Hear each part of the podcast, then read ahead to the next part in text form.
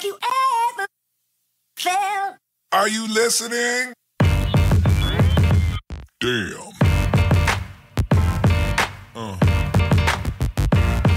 Yeah. Uh. Ladies and gentlemen, thank you for tuning in to We Built an Empire. I'm your host, Kyle Wolff. I'm here with uh, someone I don't really think needs introduction, um, but uh, she is the host of Reflect Forward and Industrial Theory podcast. She's the CEO of Stone Age here in Durango, Colorado. And um, without further butchering it, I'm going to let her introduce herself. My friend, Kerry Siggins. Ah, thank you. It's so good to be here, Kyle. Very excited. Yeah, I'm so glad you uh, decided to come on. It's something I've been I've been looking forward to, and um, you know, I was reading, just trying to kind of get up to speed on where I hope this podcast can kind of go. I usually don't format it, and I still don't, but I was like reading some things that I just was made aware of and never knew about you, and it was so just like I am overwhelmed with the ability to sit here and just talk for an hour and be like, "Oh my god, what's what's this all about?" So, um, for those of the listeners that don't know you, um, even if they do, uh, would you mind kind of just giving us a little bit of your background? Take Sure. us as far back as you want, Yeah. or and we'll see where this thing goes. Yeah, totally. So uh, I grew up in Montrose, so I am a Western Slope, Colorado girl at heart. I spent my whole life, born, like literally born and raised in the same house, trying to get out of Montrose. Uh, and when I left, I said, I swear I am never going back to like a small town ever again. And you know, here I am in Durango for 16 years.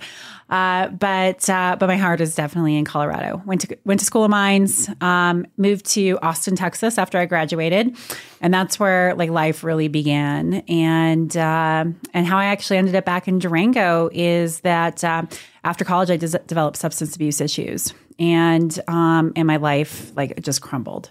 And so on Labor Day of 2006, everything came to a head. Um, I overdosed and I called my mom. And she had moved from Montrose to Durango in 2001. And so she said, Come home, but you have got to get your shit together. and uh, and I knew it. I knew I had way more potential to do, to to be, to do, to be, to to feel than what I was feeling.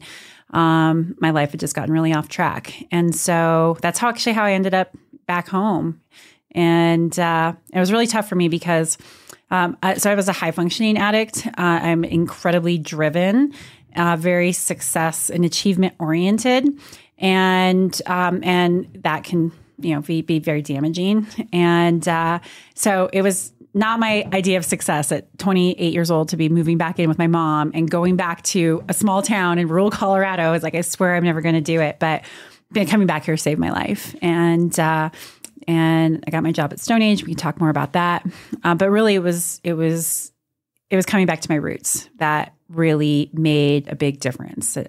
I had been so disconnected of trying to get away from my roots that I I underestimated the power of being home. So I'm really grateful that I'm here. So 16, 16 years in November, I've been in Durango. Wow, that's awesome. So, Yeah. what did you what did you um, graduate? What's your degree in from Mines? Uh, mechanical engineering and business econ. Okay. So I went to mines because I uh, I got in a little bit of trouble when I was I'm a boundary pusher and I got a little bit of trouble. And when I was 16, my mom said, "When you're 18, you're out of this house. Like your behavior is just unacceptable, and I don't care if you work at Walmart for the rest of your life, but you cannot live here." And I was like, "You don't think I'm going to college?" She's like, "You don't go to school now. Like, why would I think that you're going to go to college? Like, how are you going to even get into college?" I always got good grades, but I just didn't. It's always the bare minimum to get by. And so I said, okay, well, that is not what I want people to think of me. And so I decided that I was going to put my head down and um, get my life together. I was going to go to Colorado School of Mines and I was going to get a softball degree or softball uh, scholarship. And I made that happen. Um, but I, I was always living my life for other people. And so because when you do that, like you don't pay attention to like what's really going on around you and who am I really and where do I belong? It was always this like achievement oriented um, mission that I had For yourself For or myself. achievements for others? for myself. Oh yeah, no, like this was definitely very self-centered um, approach of. I mean, I was always helpful. I was always a leader, but it was about me.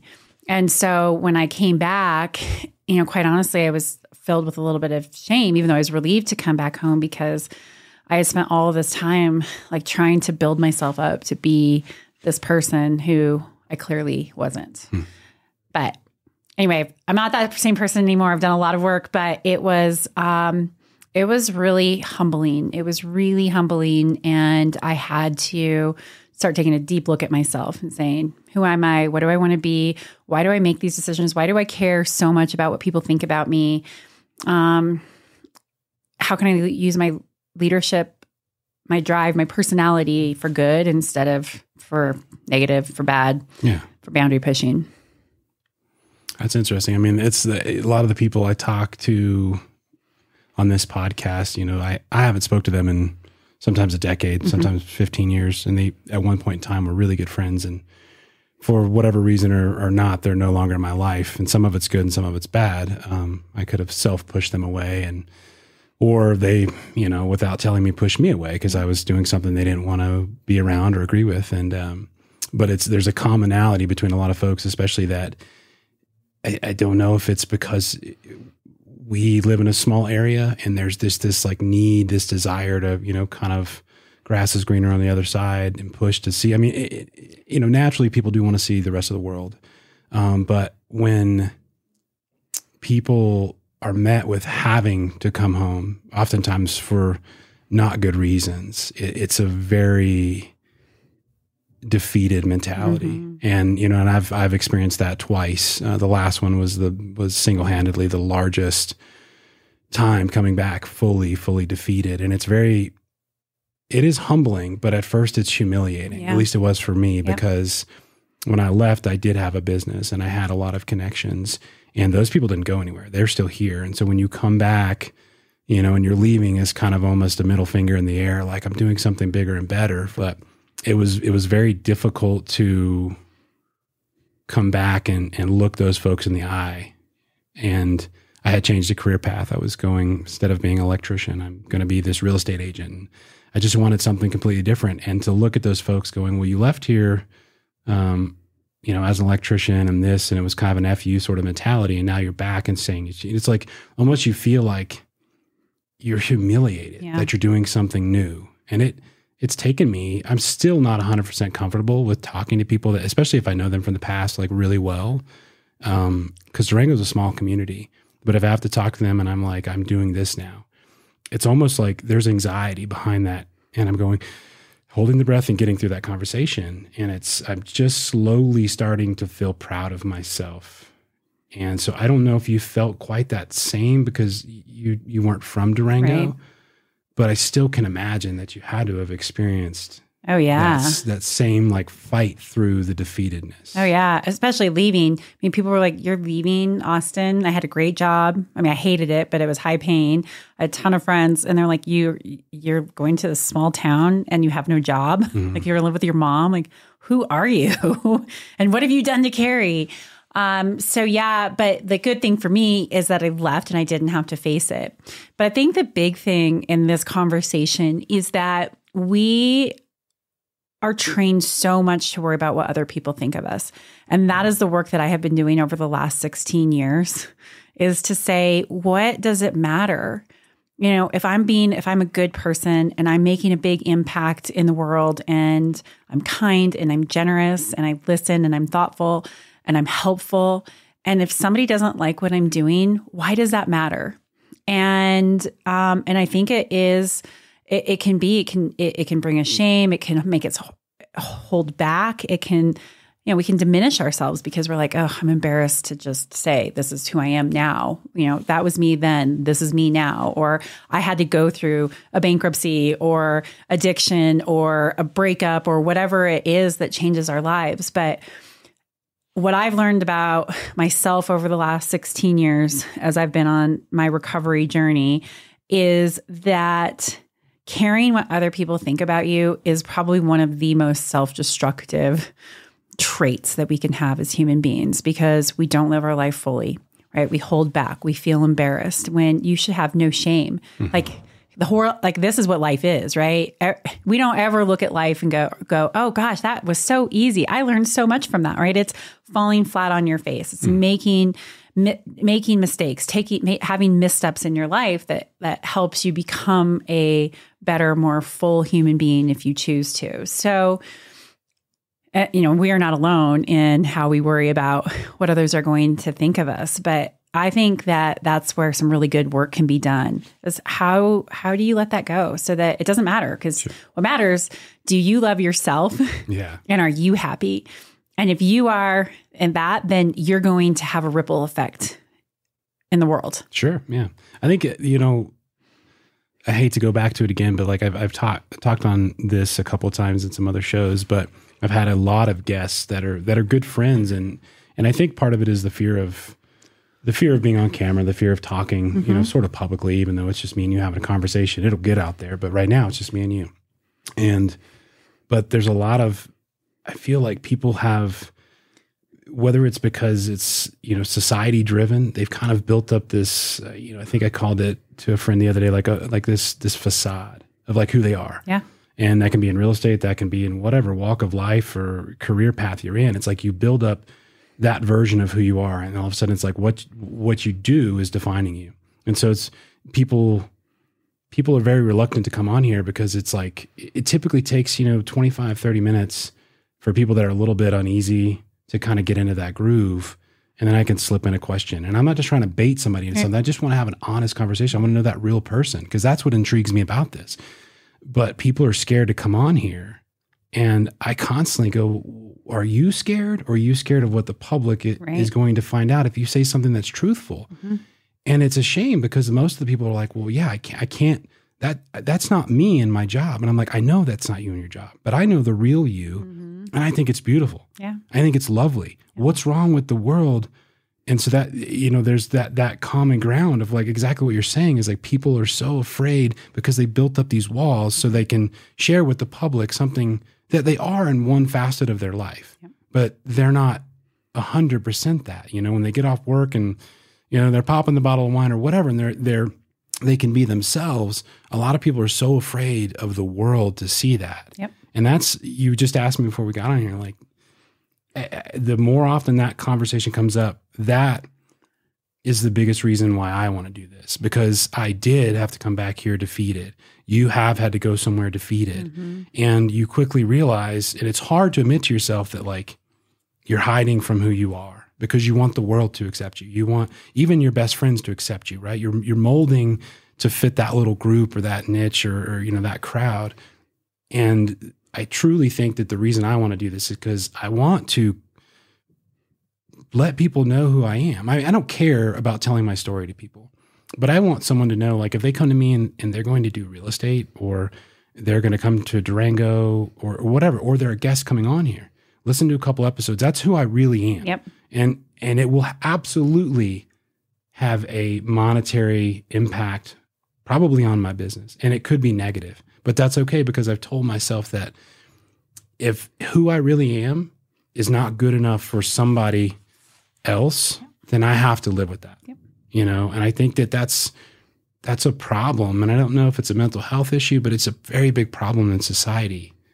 And i, I, don't know how i mean obviously you, you do public speaking. You do everything to kind of get that word so to speak out there like self-help self-love. You know how can we build you maybe it's from the ground up. Maybe it's after you know falling on your face. I watched some of the interviews that you've done and it was like like this is a guiding step you know like you could listen to kerry and like this is how she did it and maybe it's not exactly how you do it but the guidelines are there Yep. and you could follow this path but it's like still you show a lot of people this and they're so afraid Yeah. so I, like there's got to be a deeper rooted question as to you know how do we get people to be okay with who they are Yeah, I, I hear you. Well, it's something that I mean, I work. I have 185 employees, and my biggest wish for them is to be real, right? And I think that is what most people miss in this whole thing, and it's because we have such a negative perspective of ourselves and we're so worried that that if we are real people aren't going to like us and those stories that we tell ourselves are usually wrong and negative um, and detrimental but we all have them but if you look at, I always tell people this if you like people who are afraid to speak, right? Um, I get that. And, but when a speaker goes on stage, they admire them, right? They're like, oh, there's so much courage. I could never do that. Well, I can guarantee you that that speaker has felt that way before mm-hmm. too. It's the same thing about being real and authentic. It's, you can, we all love real people. The reason why my employees love working for me most of them, not all of them, but most of them love working for me is because I am real. Yeah. And and what you see is what you get. And I'm going to have a real conversation with you and I'm going to tell you how I feel and I'm going to ask you how you feel. And people like that. They want real. We everybody wants real. But then all of a sudden when it comes to ourselves, we're like, "Ooh, well, no one's going to like the real me, so I have to be this other person." So it's really good to think about those things that you admire in other people and don't think that you can do yourself. And remember that they have those same things too, and they're still up there doing it, even though they have fears and and worries of judgment and and self-doubt and all of that too, but they're doing it. And that means you can too. But the stories that we tell ourselves are so detrimental. They're always negative, usually always negative, right? They're always about demons instead of angels. And it really does hold us back from going after our dreams. And I am living my very best life because I am going after my dreams. And if people don't like me because of it, that's okay. Because if I make a difference in one person's life, um, because of the way I share my story or a podcast or a guest I have on or an article I write or because of a conversation like this and I've done my job and the 50 people who go like, well, like I had somebody write on YouTube a couple weeks ago that I am a high functioning dumpster fire. right? And I'm uh, like, fuck, ouch. Like yeah. that hurts. And, you know, and I'm not. And I know I'm not. I know I'm not. Um, am I everybody's cup of tea? No, but I am not a high functioning dumpster fire. Sure. But I still had to pause. It still stung. Yeah. But it's not like, you know what? No, I am not. One person didn't like what I have to say, but I had 50 people reach out after and say, that changed my life. I sure. did this because of it. But you know what I remember? High functioning dumpster fire. Mm-hmm. Yep. And uh, and I, I had heard this interesting quote that said, they never make statues of critics. There's no statues around of critics, right? Yeah. It's people who did things. Maybe they weren't good things, but people who put themselves out there and did things. Sure. And I love that. Not that the goal is getting a statue, but you have to remember critics, they don't they don't put they don't they're not the ones making things happen. Yeah. Nobody's remembering that. You remember it, unfortunately. But you know yeah. what? The the the comments are brutal and it's often said, I mean, that person is more than likely suffering. Maybe they didn't, yeah. uh, you know, agree or, or maybe they disagreed with what you're saying. The fact of the matter is, like, they probably could have cared less about what you were actually saying. Exactly. And it was like, how can I get, how can they mm-hmm. get an emotional response from you? Yep. And that's negative most of the time. You know, yeah, I mean, it was about them. That yeah. was not about me. Like, I, whatever. Like, you don't have to like what oh, I had to say. You don't have to like care for my story. Sure. But a personal attack is that's about you. That's not yeah. about me. But it that takes that's like decades of work, right? Uh, Kerry at 28 would have been crushed. Sure. I would have said, "That's it. I'm never doing it again." And that's the work of it's just one step out of a time of figuring out how do I expand my zone of competency? How do I push myself a little bit more sure. out to get to to expand my skills, my knowledge, to put myself out there? It doesn't just happen overnight you do it one little step at a time. Yeah. Yeah, and those are I think oh, the comments. God, they're, they're brutal. yes, sometimes, oh man, you listen to them or you look at them and you, you, you again, you feel defeated. Oh my God, what am I going to do? I just don't read them. You know yeah. what? Like the, the, best thing is, I think it's the healthiest thing. Post just don't it read and it. walk away. Just don't read know? it. Yeah, if someone writes something shitty, like just don't. Yeah. Just don't read it. And um, because all it's going to do is fill you with self-doubt. But if you're if you're doing something that makes you feel scared, that means that you're on the cusp of doing something really important. Mm-hmm. And there's going to be people who are always going to detract, whether yeah. it's kind, good-hearted people, well-meaning people who are like, that's a really big risk. Are you sure you should do that? Or people who are trolls who don't know you and say mean things um, they're always going to be that, and you you literally have to put that aside and say, what do I want? Sure. And I'm going to take one step today, even if it's just a tiny little step, to get to what I want. Sure. I think the um you said something is there like the the risks, you know, like um I, I don't know why. Um I've always kind of been a, a huge risk taker. And, you know, before I failed miserably at my, you know, previous company, it was like I still took big risks.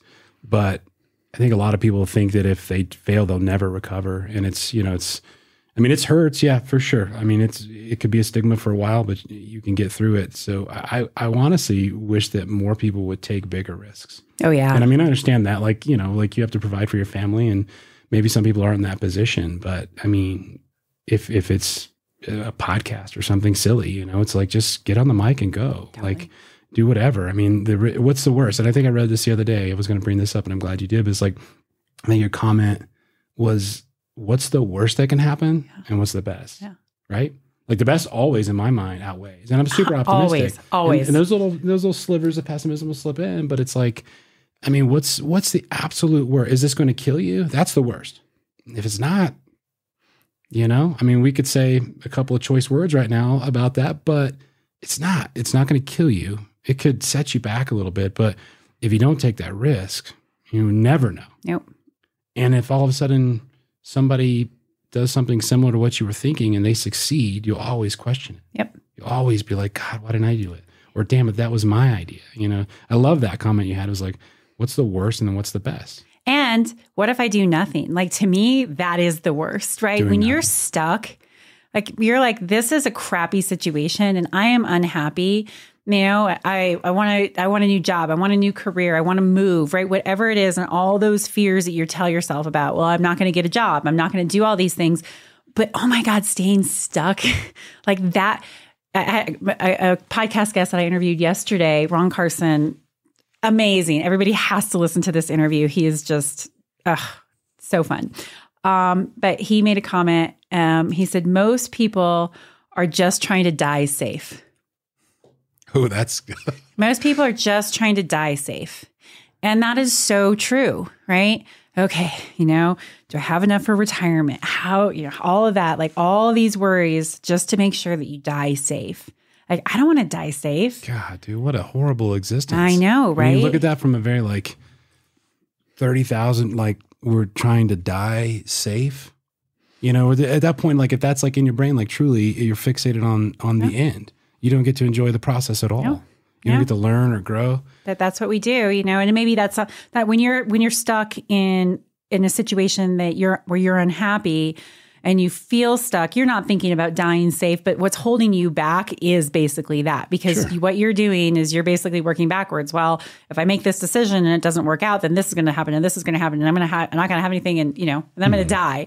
Um and it is it's so true. You know we're uh, so many people just are are playing it safe to die safe rather than going, you know what? Like for me, if I died today on my way back to Durango, I would hurt for my son, right? Who doesn't have me in his life, but I would not regret. Like I have lived life and I have so much more ahead of me that I cannot wait to do. But if I died today, I would say I did some really, really good things in this world. And I have made up for some really bad things that I did. And some of the bad things I did are some of the things I'm most grateful for because I get the messiness of life. I know what it's like to be like at rock bottom. I know that good people do bad things. I know that bad people have redeeming qualities.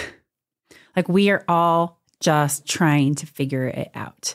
And I'm so grateful for all those. So if I go tomorrow, like I've lived 44 years and it has been a wild, amazing ride, and I wouldn't have regrets. And I don't know that a lot of people can say that at 44. I would Right. say the vast majority can't, Right. you know?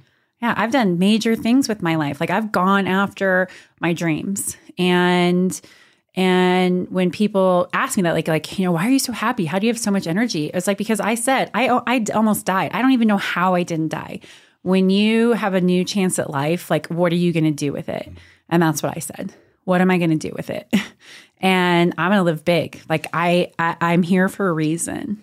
There's no reason that I was by myself on the floor of my apartment in Austin. There's no reason that, you know, I was shocked back alive. Yeah. Something shocked me back alive. And I, you know, once I got myself together enough and got to Durango, I was like, all right, I'm going to figure this out because I, shouldn't be here. Hmm. So what am I going to do with it? So everything from this point on has just been a gift of life for me, Sure. in my opinion. So go for it, right? I think that's a really good way of looking. I mean, I, I you know, I, I've never been in that same boat, but it, it truly is a gift every single day, and it's hard to look at it like that. And, then I, I know that people are going to hear this and they're going to say, "Oh, well, you know, maybe Kerry has more money, or maybe you, Kyle, have more money to do this or whatever." You don't have to have any money to wake up every day and go, "You know what? I'm, I'm glad to be here." You may- be down on your luck, or you don't have all the means that that person next door was born with, or whatever. But it's like you, you don't have to have anything to wake up and be grateful that you have the opportunity to do something. Nope. I had hundred thousand dollars in credit card debt when I moved here. A hundred thousand dollars in credit card, no job. My friend Joe Phillips, amazing human being, um, who helped me like get myself together to be able to come back to Durango. Let let, bar, let me borrow twenty five hundred dollars to be able to get here. Wow. I had no money. Even though I was making hundred thousand dollars, I mean, I literally, I, I was so miserable in life that I was partying, I was shopping, I drove way too expensive of a car. I lived in an apartment in downtown Austin. Like I was living so far over my means because I wanted to like portray this image. I had nothing. I mean, it was, I was not successful. I was broke, hundred thousand dollars in credit card debt. So you can do it. What, what did you do in Austin? What was your position? Um, so I went to work for Eaton Corporation. Eaton's a huge manufacturing company. I worked for their electrical switchgear division. And so that's how I got into operations management. And then I had a boss tell me that women can't sell technical products. So I left and I went to work for a high end um, IT, boutique, I- uh, boutique IT recruiting company, placing software and um, software engineers, software developers, um, data warehouse engineers. And that's how I learned about um, ERP systems, technology, software, uh, building teams, recruiting, and then um, yeah, and then I overdosed and and came back to Durango. So when I applied for my job at, at Stone Age, they were looking for a general manager.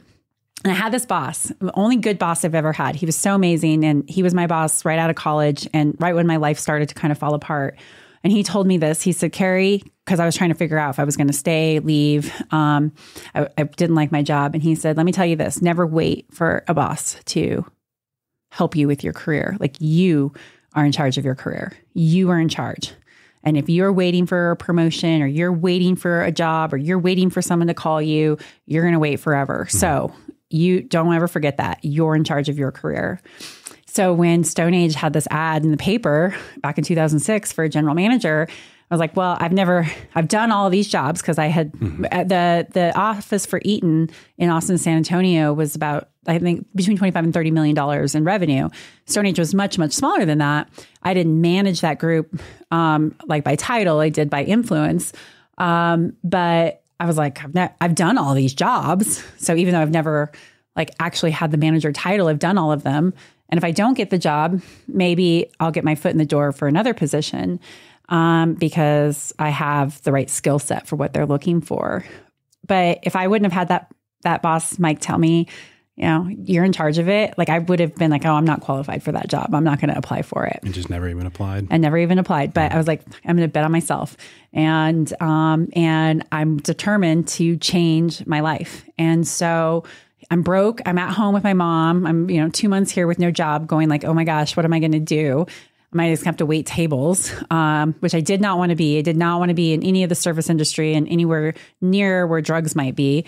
Um, and so it was very scary, but you can do it. I literally, I mean, I had my mom and thank God she let me live with her for, for two years, but in two years I had myself completely paid out of debt and I didn't make that much money, hmm. but I just, at that time, I just put my, my head down and was like, I'm living with my mom for two years. I am going to make the most out of this.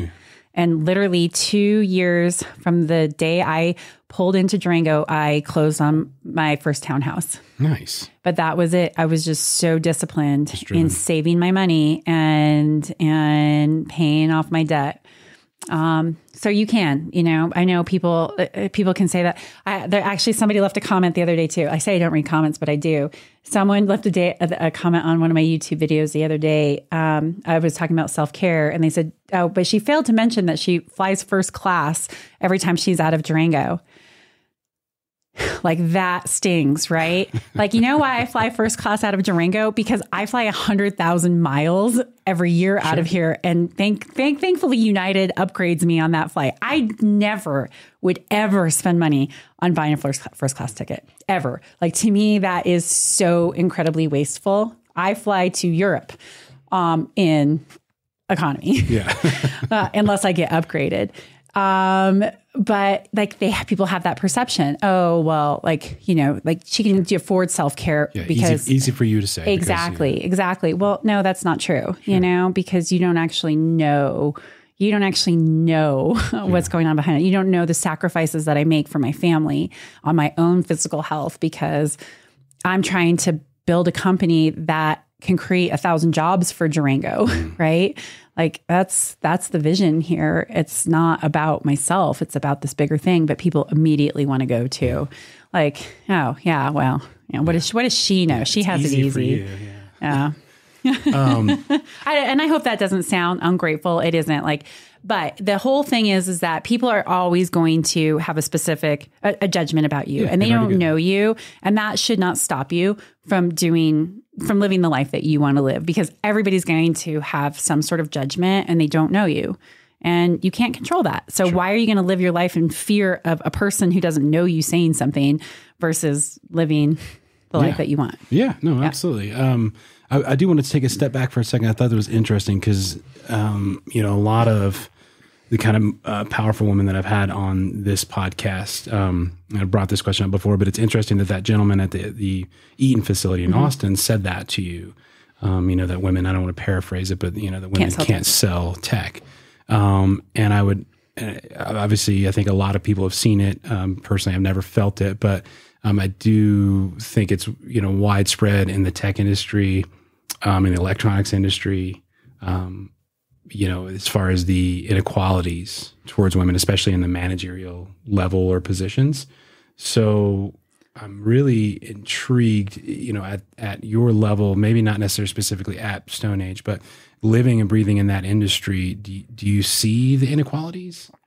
Um, I mean, is it kind of, is it, is it still there? Is Oh it yeah, still, especially in my industry. I mean, we're in like industrial cleaning. Right? Sure, yeah. I mean, it's like the dirtiest of the dirty uh, industries. So it's mostly men, but um, but I am really, I'm really pleased to see how many more women are. We were at our first trade show since you know since the pandemic in in October, and it was great to see so many more women in sales positions and man- managerial positions. So it's definitely happening.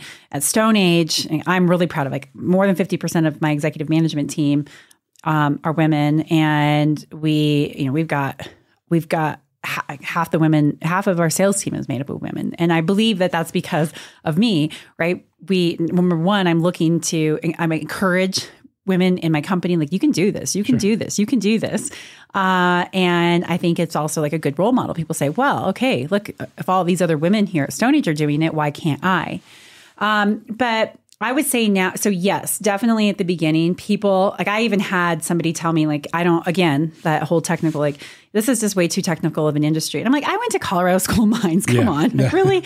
Uh, but basically saying, like, you're a woman, woman. He's like, I can't believe that John and Jerry hired you. Um, you have to be, you have to be technical to make it in this industry.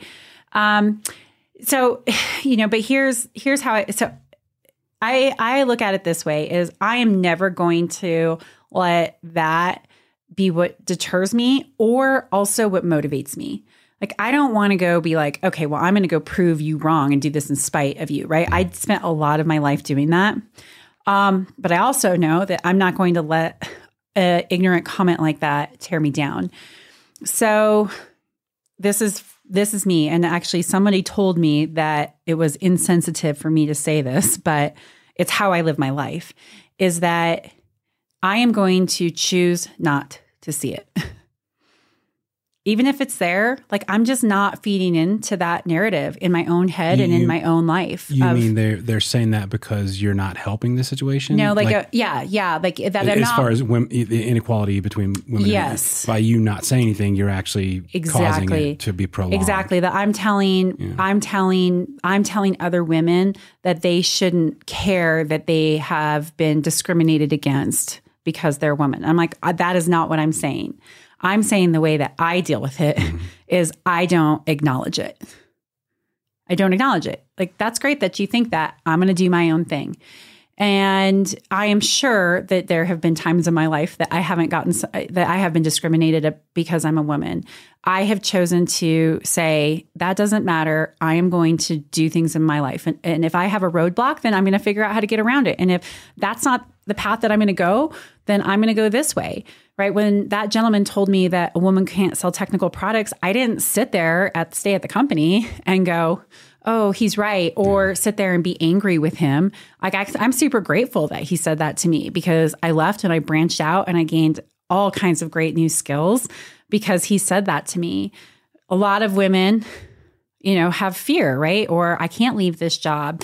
Um, have all kinds of past trauma that that that holds them back from being able to say, no, I'm going to go do something different. I get all of that and I don't, I want to acknowledge all of that. Like everybody's on their own path. But my path was great. That's a roadblock. I'm going to do something that's different because I'm not going to be held back. So, you know, when that woman said that to me, I'm actually really glad that she said that because I wouldn't want anybody to feel that I am dismissing their stories mm-hmm. because there are there are so everybody has their own unique story and there are so many women out there who have gone through horrible things and who have been horribly discriminated against and i would never want to dishonor honor their stories.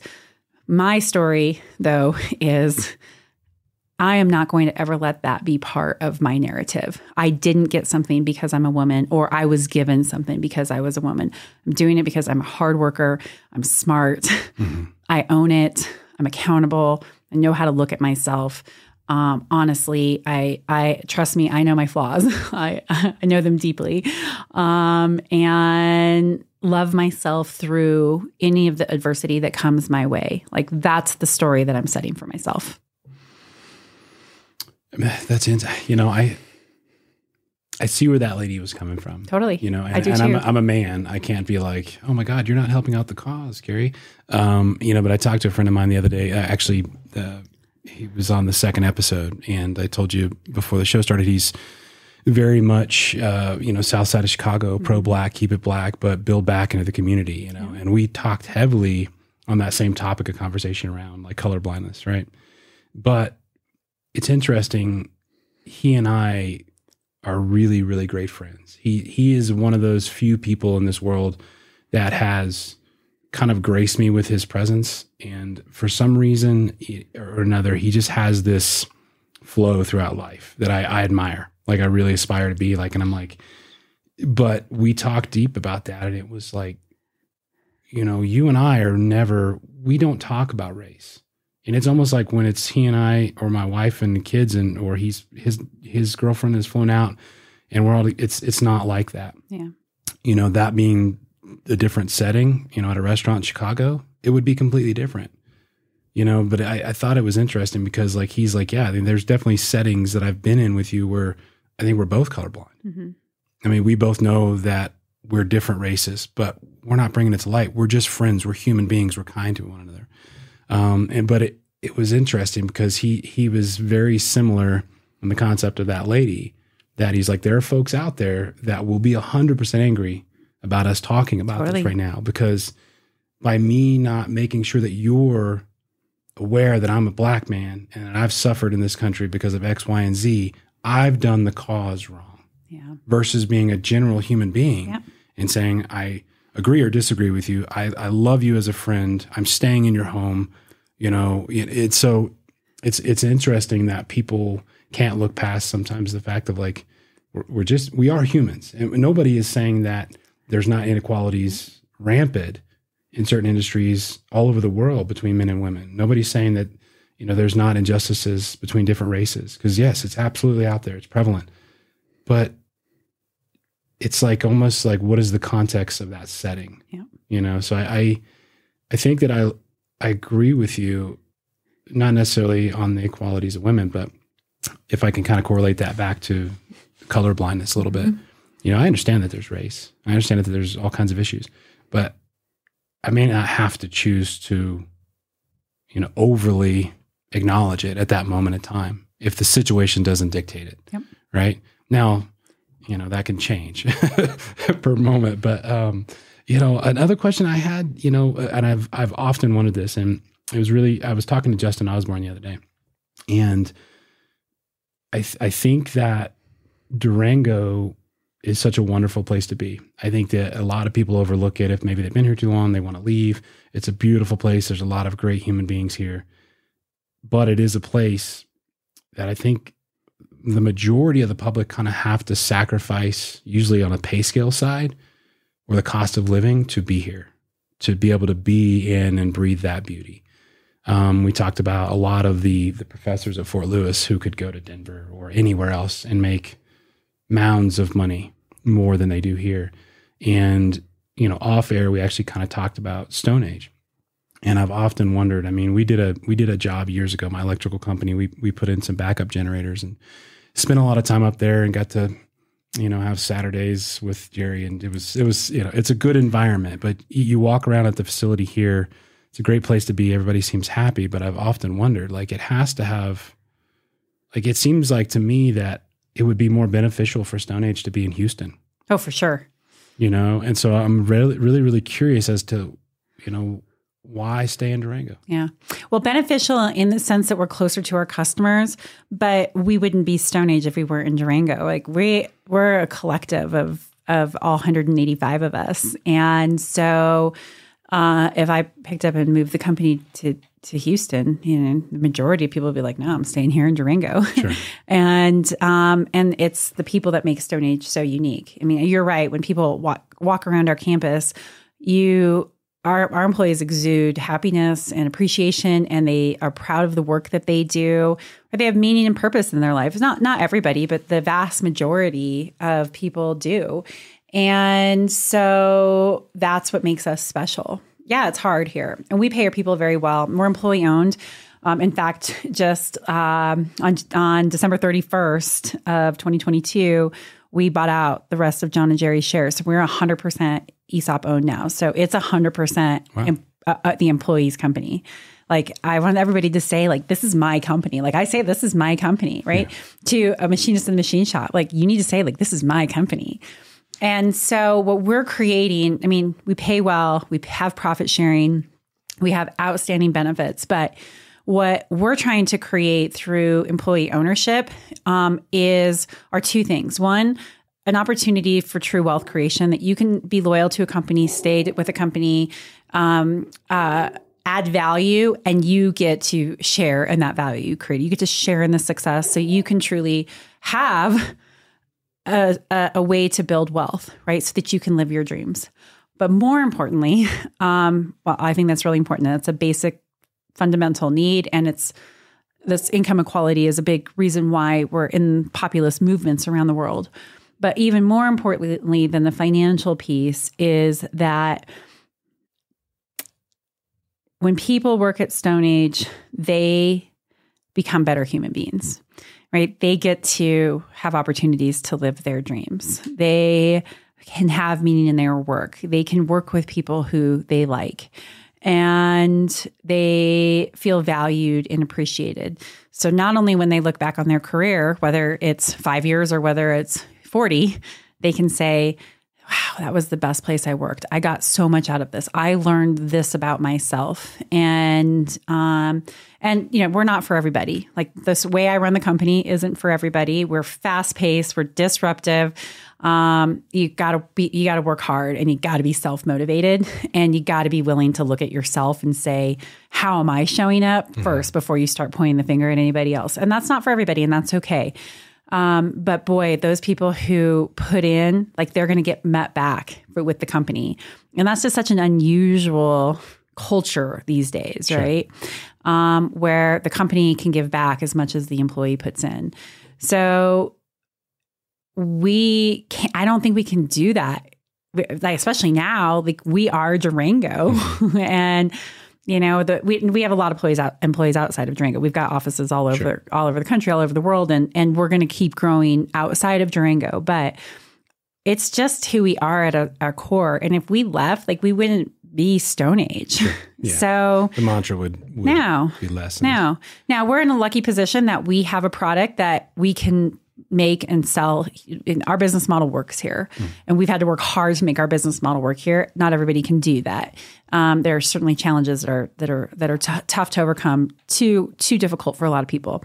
Luckily, our industry, our niche, you know, has allowed us to to be profitable enough to to make it work. But I don't know. I mean, it's just Durango is who we are. Sure. Um, So in in that kind of self mantra that you've got when that when that boss told you don't don't allow the manager to Don't advance- wait. don't Yeah. wait to advance your career. Yeah. What do, do you bring that into your managerial style now? Yeah, totally. I mean, so I look at it two pro, uh, two pronged, right? One, I always want to be a man. Like my, m- we promote from within, and I believe that a leader's number one job is to inspire their employees to be their very best. And you've got to constantly be developing people and building people. It's it's my number one job. Um, in fact, someone asked me um, on another podcast I was on earlier this week, like, what's the number one thing that you that keeps you up at night? And I'm like, "Ugh, how I make people feel. like if I'm going into a hard conversation, like I overthink it because I want to do it right, or if I screw up and you know inadvertently hurt somebody's feelings, like I take that very seriously. Like all the world problems, you know, is there going to be another COVID? Probably. Is there going to be another war? Probably. Is there going to be another recession? Probably. Are there going to be supply chains? Probably. Like those are the problems that CEOs just deal with. And I am not taking that stuff home with me. Like those are just the day to day problems. Like if you're going to be a CEO, you're going to deal with those problems. For me, it's how do I make people feel? And I take that very seriously. And so, like, that's how people centric I am. So, for me, I get great joy out of helping people reach their career goals and pushing them to do things that they didn't think were capable that they were capable of. But i never ever take the responsibility fully you know? This is on you Sure. and what do you want? And i tell my employees that like if you want something go after it. Like we we have career development plans. Put what you want in your career development plan even if it seems crazy. Like you're in charge of your career. Even though we have that in our like in the intro to our career development plan. Like you are the number one driver of your career. So um you know so i think it takes both. Like mike my, my boss telling me that um, he was helping grow me and guide me. It was some great advice, and he was developing me along the way. But he was just saying, like, it's not, it, it, it- like, it's ten percent my my job. It's ninety percent yours. Sure. Yeah. I think um, you know when I when I had my company, we were terribly small, but I always kind of went into it with the thought model of like, I think it's good on me as a manager, as an owner, if I do, you know, every three year cycle, you know, when somebody comes in, especially if like they were a new electrician and they learned and went through the ranks and got to that next level, and maybe they left and wanted to start their own thing or whatever.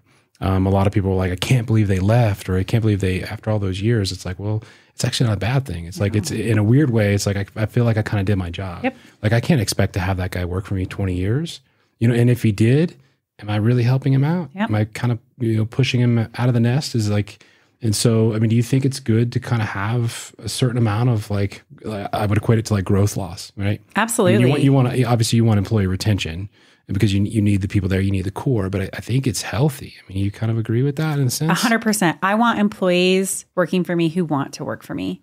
If you don't want to work at Stone Age anymore, I will help you. Like we have what we call mindful transitions and pay to quit. Like you would come to me, and we've had people say that that like the pace here is just too fast. I can't do it. And so instead of being like, oh, you have to put in your two week notice, or even on the opposite side, when someone isn't cutting it, it doesn't have to be a okay, you're fired. Like let's have a mindful transition. Like let's ha- talk about this. If it's not the right environment for you like let let's just have an adult conversation and you stay while we find somebody else i'll give you an extra month of severance and it will you know it can be a win-win um, i want people who want to like that's the only way that we're going to achieve our vision um, of a thousand millionaires uh, is to have people who want to be there on part of this journey um, I totally believe that people should leave and follow their dreams. And if you are not fulfilled in your role or you want to try something new, you want a different culture, you want you know to start your own company, you want to move, I support that 100%. Um, we just had uh, an employee down in Houston resign um, this week. And I emailed him today and I said, Hey, I'm so happy that you found a job that's going to be really fulfilling for you. Congratulations. Like, I'm bummed you're leaving, but I'm way happier for you Sure. for finding finding a position that really feeds your soul. And he was like, Thank you so much. Like, everybody here has been so encouraging. And like, that's how it should be. It shouldn't be like someone puts in their two week notice and we're like, Oh, God, what? Oh, Nobody, you nobody know? talks to him for the rest of Yeah. I mean, and obviously, like, okay, we need to dig in and understand, okay, w- w- you know, in an exit interview, well, why, you know, why wasn't this fulfilling? Or, you know, what could we have done so that we can improve as a company? But sometimes, you know, things just run their course and that's okay. Like you were talking earlier about friendships, right? Like, if we all can understand that everything is temporary, everything, right? We're all just renting. We're renting time, we're renting relationships, we're renting jobs. And and that things are going to come and go and ebb and flow, then we have so much more we have so much less suffering because we're not attached. We're not attached to material things. We're not attached to our job. We're not attached to this person. Everything is temporary because we're all going to die. Everything is temporary.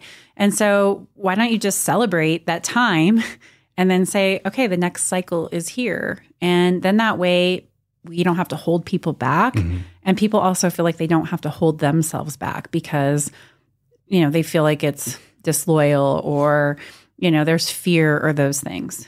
Everything in life is temporary.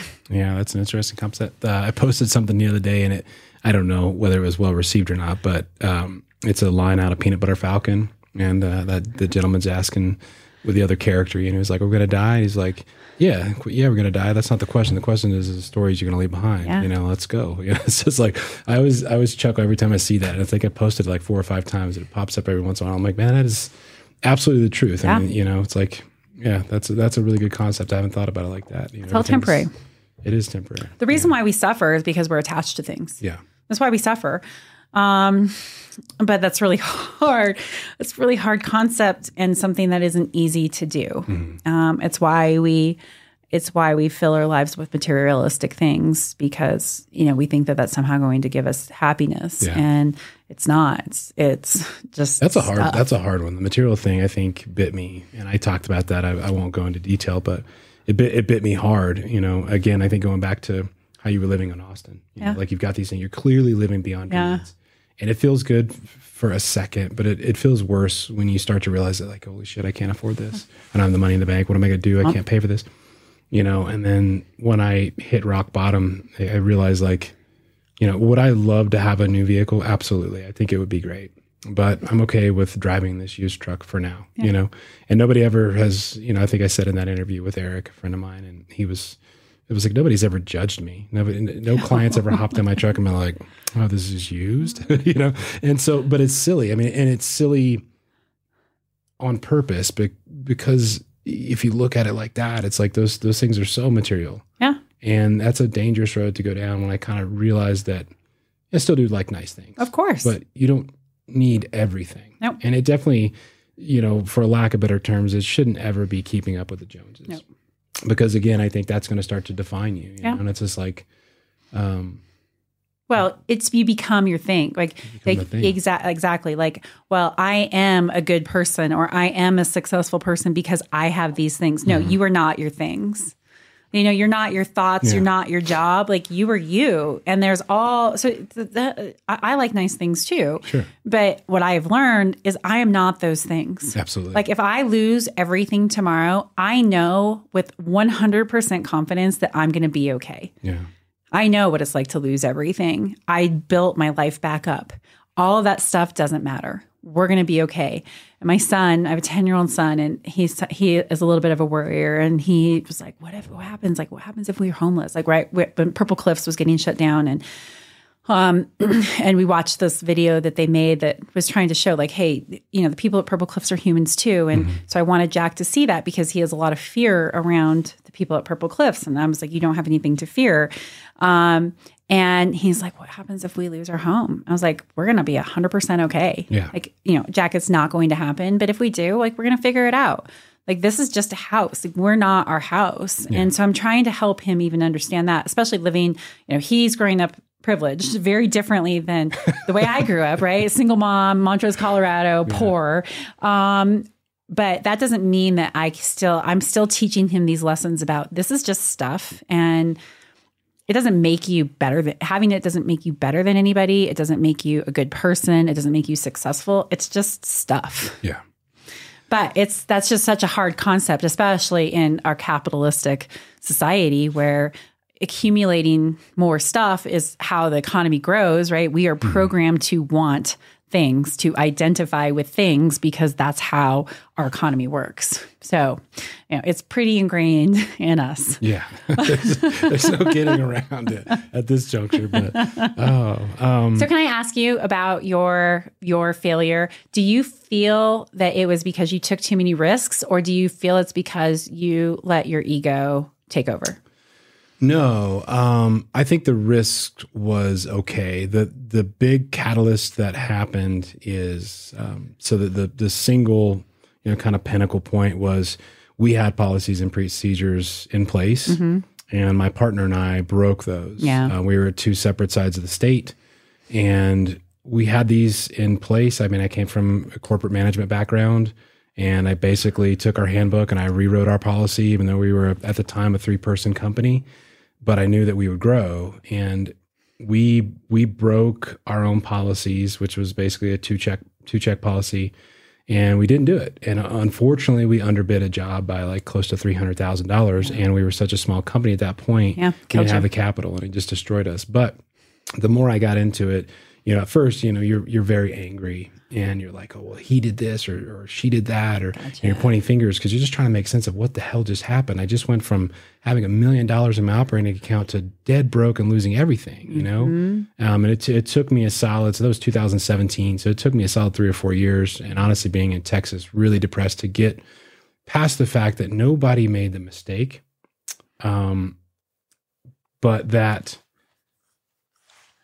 i think I knew what needed to happen and I didn't take a risk. I just didn't follow the rules. Gotcha. You know, and Yeah. I'm a rule breaker, but when I've set them in place to protect myself and my company and I break them, you're like, you son of a bitch.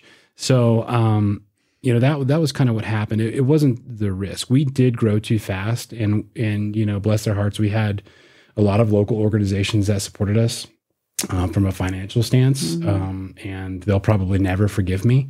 Uh, you know, if I see them on the street, it's still a handshake. Um, but there was a lot of people that did lose money, and you know, we did create jobs. We did exactly what we were said to do, and but I will say that it wasn't a greed thing. I, I go back Yeah. to a lot of times that it was a capitalistic mentality because when somebody comes to you, you know, at that time, I mean, Alex is gone anyway. So, and he sold his company. Like we had the lion's share of Alex Kogan's work, Yeah. and but I came from oil and gas, right? So we also had a ton of work in oil and gas, and so we're doing this like teeter totter, like branching out. And I wasn't familiar with that world, and so it's like, um, you know, it was hard to turn somebody down if they come to you and say, "Hey, I really love what you did. I'd like to go ahead and give you all this work." The Glacier Club, for instance, we mm-hmm. had a contract with them. My part, I, I should have just left these eight guys there for mm-hmm. 15 years, mm-hmm. and this would be a completely different conversation. Yeah. Kerry. But it's hard when somebody comes to you and says, "Look, I've got you know this three million dollar job. Yeah. I loved what you guys did on this one, and would you be willing to do this?" Okay, yeah, I can do that. And all of a sudden, I'm going back to Region Nine and going, "Look, here's a contract. I need I need another ten guys. I need this," and they're funding it, and we're doing crowdfunding. Yeah. It's hard to say no, Yeah. and that is that I think a little bit ego driven, and also a little bit selfish, as well as the capitalistic side of me Yeah, you're was- excited. Like I'm going to Yes, grow. Like this growing, is really growing. growing. But I knew we were growing too growing Yeah. too fast. You know, I knew it at my heart. Like we went from we were from start to finish. We were like three years and a quarter, Yeah. open to close, Yeah. to watching the banks come and grab fifteen of my trucks and start to just liquidate, physically liquidate all my stuff mm-hmm. out of my warehouse. Mm-hmm. You know, it's like we we had when we closed the door, we had 28 employees with three office admin. And I was barely keeping up with the workload we had. Yeah. I didn't have the capital. I knew it. You know, I had run businesses in the past, but it was with somebody else's money. And Yeah. that's like monopoly. Yeah. You know, that's to me, Yeah. like granted, I'm, you know, these were, you know, the, the company I left We, they were valued at 1.2 billion right before I started up my company. But I was playing with huge dollars, Yeah. and it never hurt me. I remember the first time that we did something. It wasn't a huge loss, but it was like let's call it. I mean, I say it wasn't a huge loss for this company. It wasn't big. It was about 150, 200 thousand dollars, and it was a mismanagement part actually on the end user. You know, and so we were able to kind of fight and share some of mm-hmm. those losses the owner of the company flew down from Canada and he always showed up in denim jeans and usually a t-shirt with a sports coat, always smoking cigars. Coolest cat you've ever met in your whole life. Comes into my office, only the second time I've met him. I talk to him all the time, but I never met him in person. So he shows up and I'm like, oh my God, Don's here. What's going on? And um, he's like, I'm gonna tell you a story. He's like, here's the deal. I I love making money. I hate losing money. He's like, the first time I lost a million dollars was when it really made sense to me. You can make 50 million, but if you lose 1 million, it's a bigger hurt than any gain you'll ever take. Totally. And I'm like, okay, so I, you know, like I worked for them for 3 years, uh, you know, and it's like I had all this stuff ingrained. But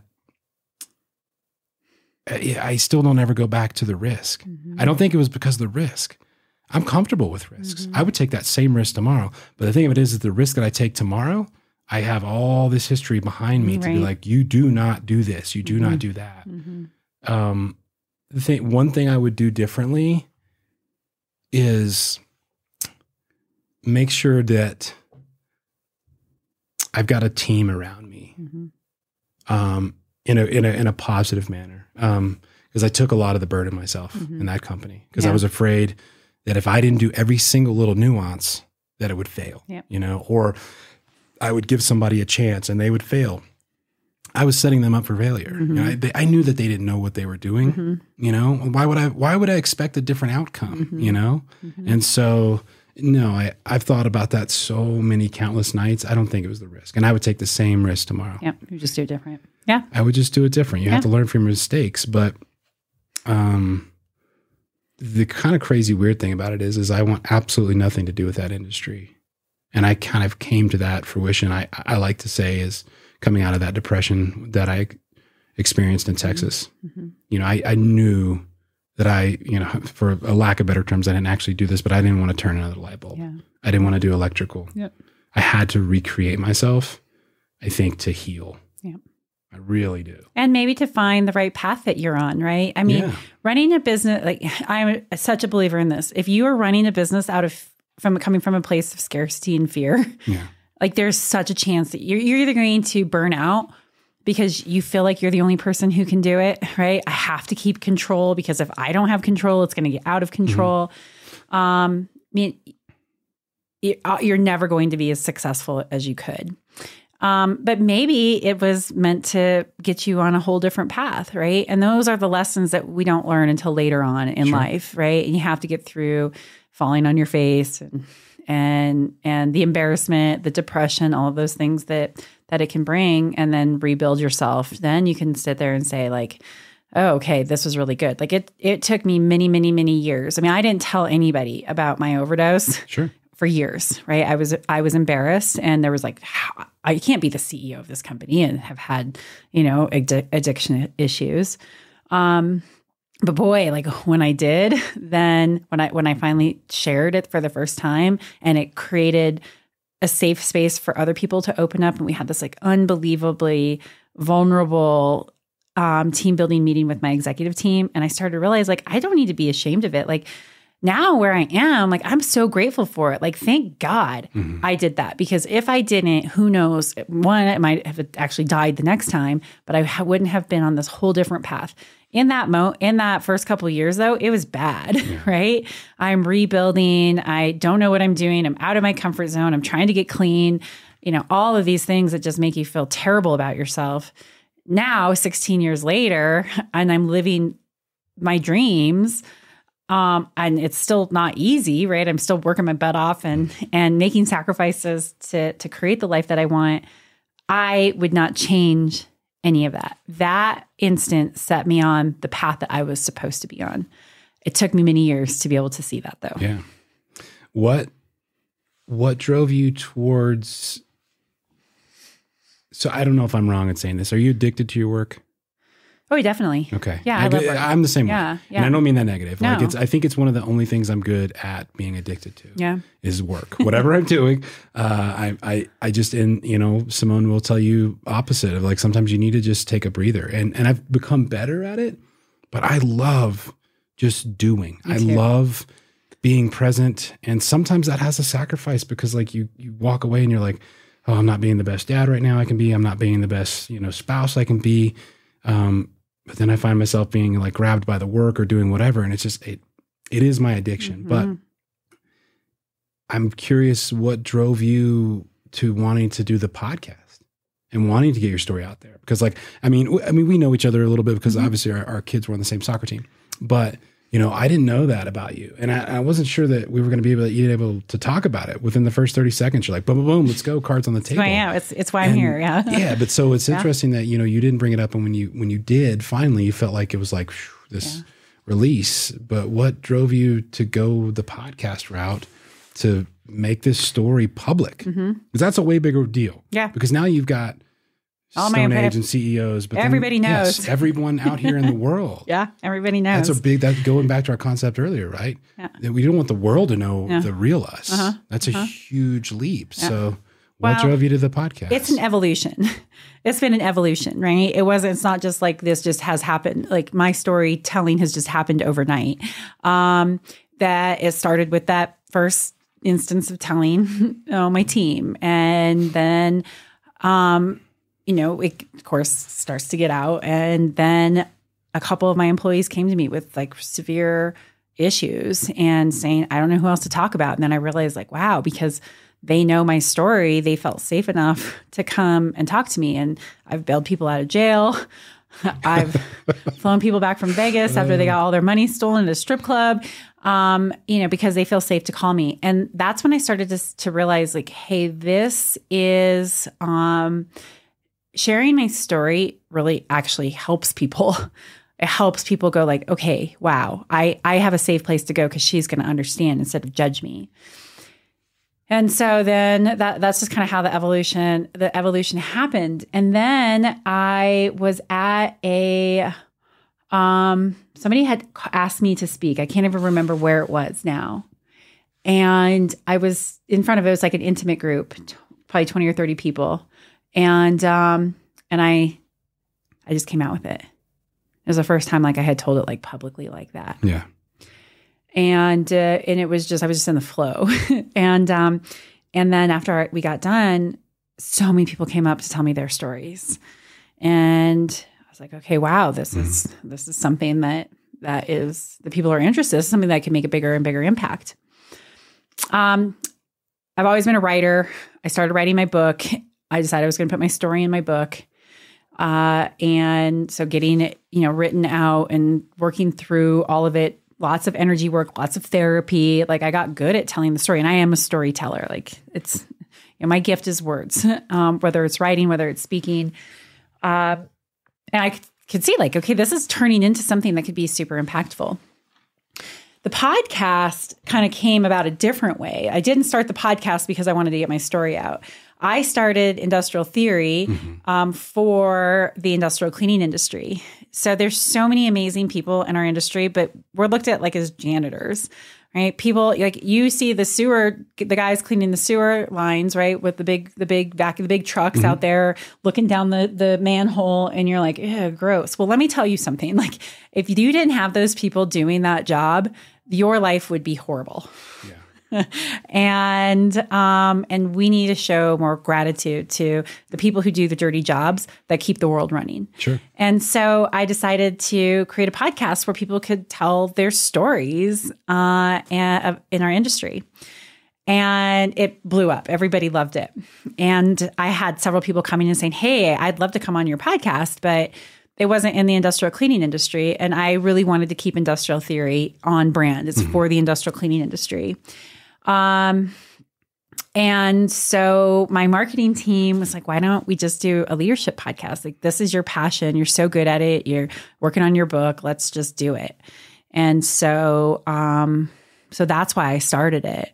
It was never about getting my story out. Um, it just now happened. Like that's how we connect, right? We connect on the on adversity and overcoming um, hard things, and and so the podcast podcast has always been actually about getting other people's stories out.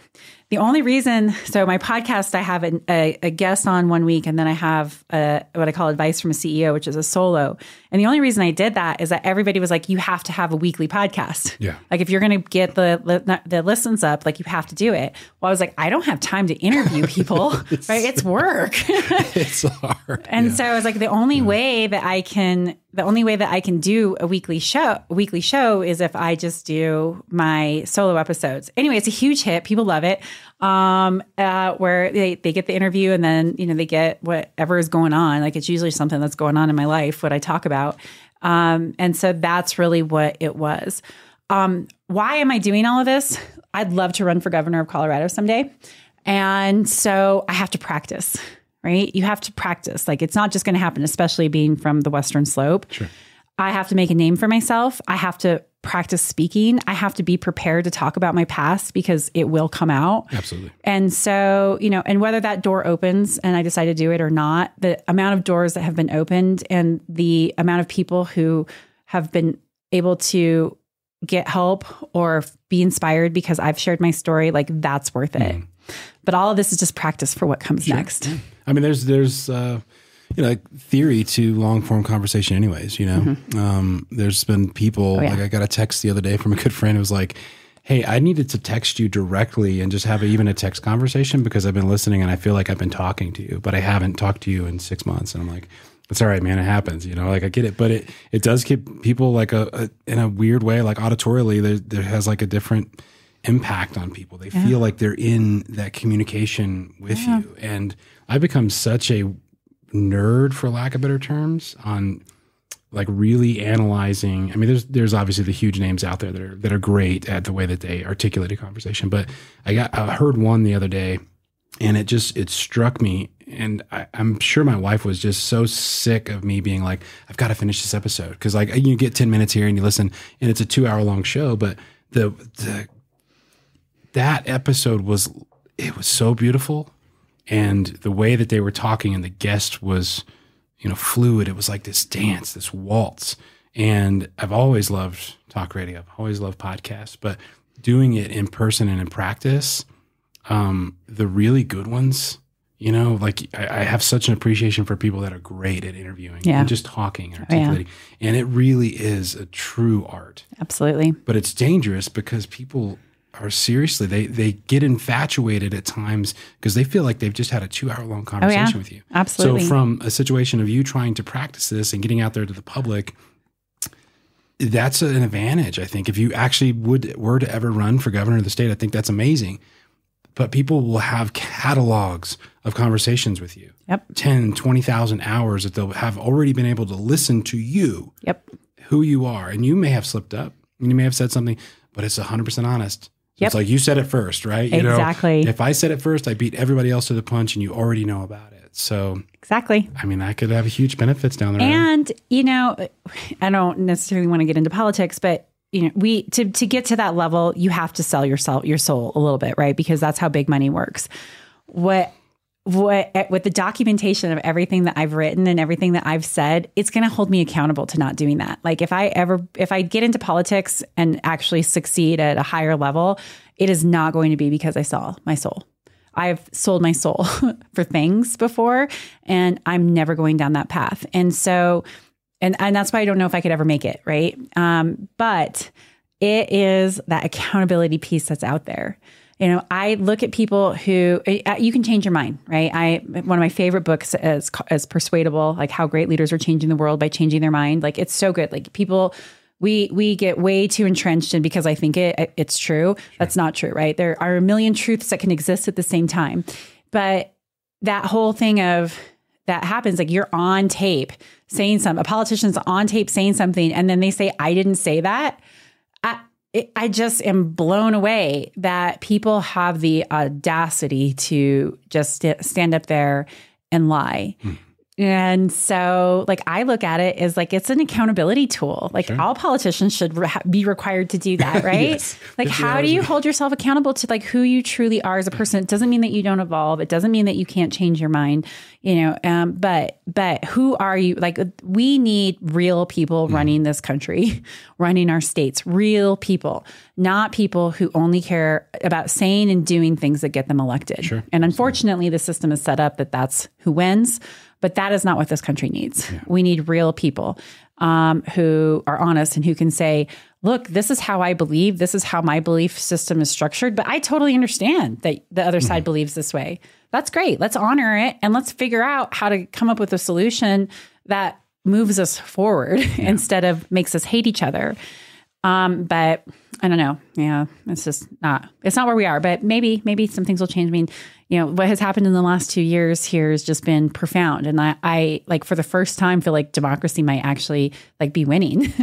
um, you know, a lot of autocrats have fallen on their face. You know, Putin has. It Like, Look what's happening in Iran.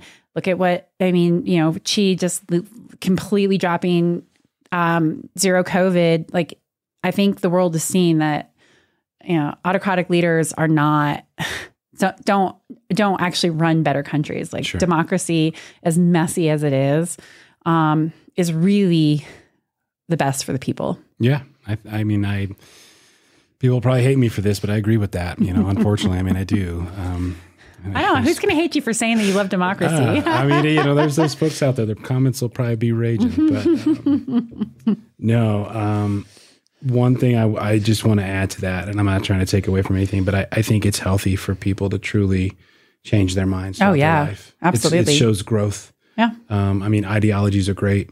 I get it that they're at people's core, they're the foundation, they're your building blocks.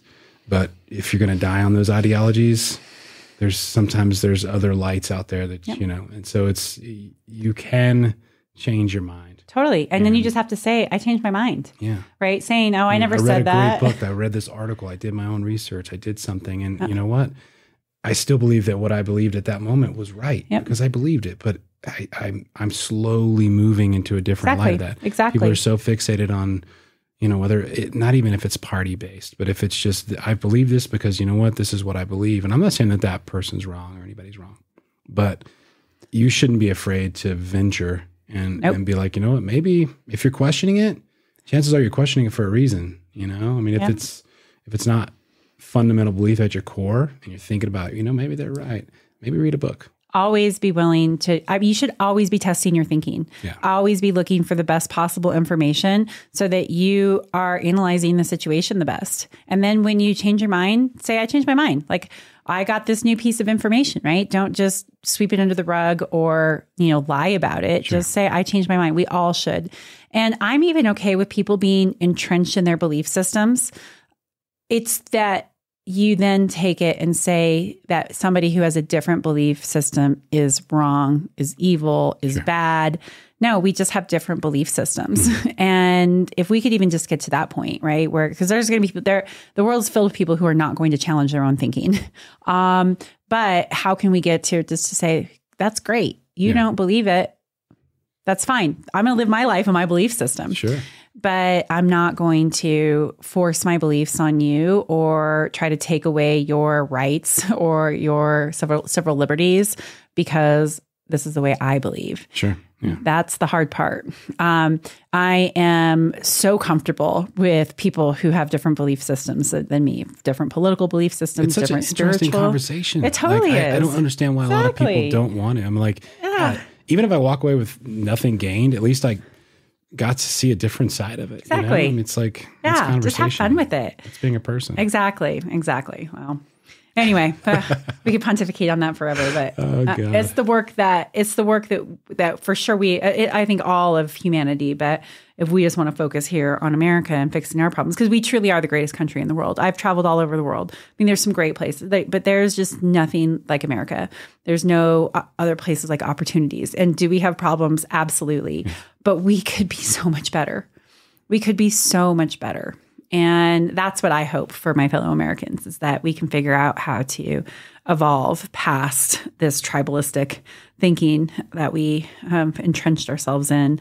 Um, you know, tribalism. Um, you know, there's there there's good things that come from tribalism, but there's also some really bad. Right? Tribalism goes to this mentality of it's us versus them, where community, right, is about it's about all of us in this together. Where tribalism is about you know about status. It's about us versus them. Sure. And I would love to get back to this idea of creating community instead of tribes. Yeah. Well, Kerry, thank you so much. I think this was a great episode. And Thanks. I uh, had so much fun. I'm so glad you came on. So Thanks for having me. you. Absolutely. Thank you. yeah, absolutely.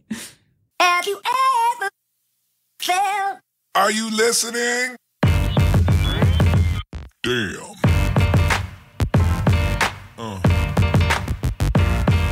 Yeah. Uh.